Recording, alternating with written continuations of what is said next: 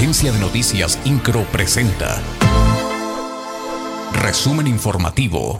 El gobernador del estado, Mauricio Curi González, informó que se trabaja en la elaboración de la propuesta del presupuesto que se enviará a la legislatura. Indicó que le preocupan los recortes y las pocas participaciones que ha destinado para Querétaro el gobierno federal. Sin embargo, en el presupuesto estatal aseguró que dará prioridad a los temas de seguridad, obras sociales, agua, energía y movilidad.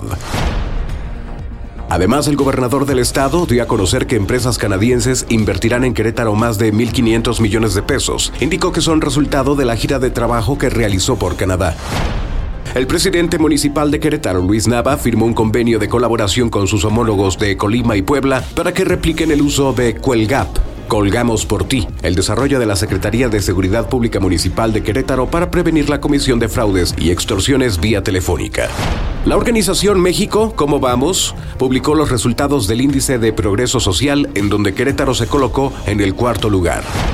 La magistrada presidenta del Tribunal Superior de Justicia, Mariela Poncevilla, dio a conocer que fue vinculado a proceso el inculpado del homicidio de la joven Florencia Natalie. Indicó que la Fiscalía General del Estado lo puso a disposición del juez ya que se le acusa por los delitos de homicidio culposo y contra el respeto a los muertos. El gobernador del estado, Mauricio Curi, dio a conocer que el actual director del Instituto Queretano del Transporte, Gerardo Cuanalo, será quien presida la Agencia Estatal de Movilidad. Esto luego de que en la legislatura se espera sea aprobada la creación de esta nueva dependencia estatal. INCRO, Agencia de Noticias.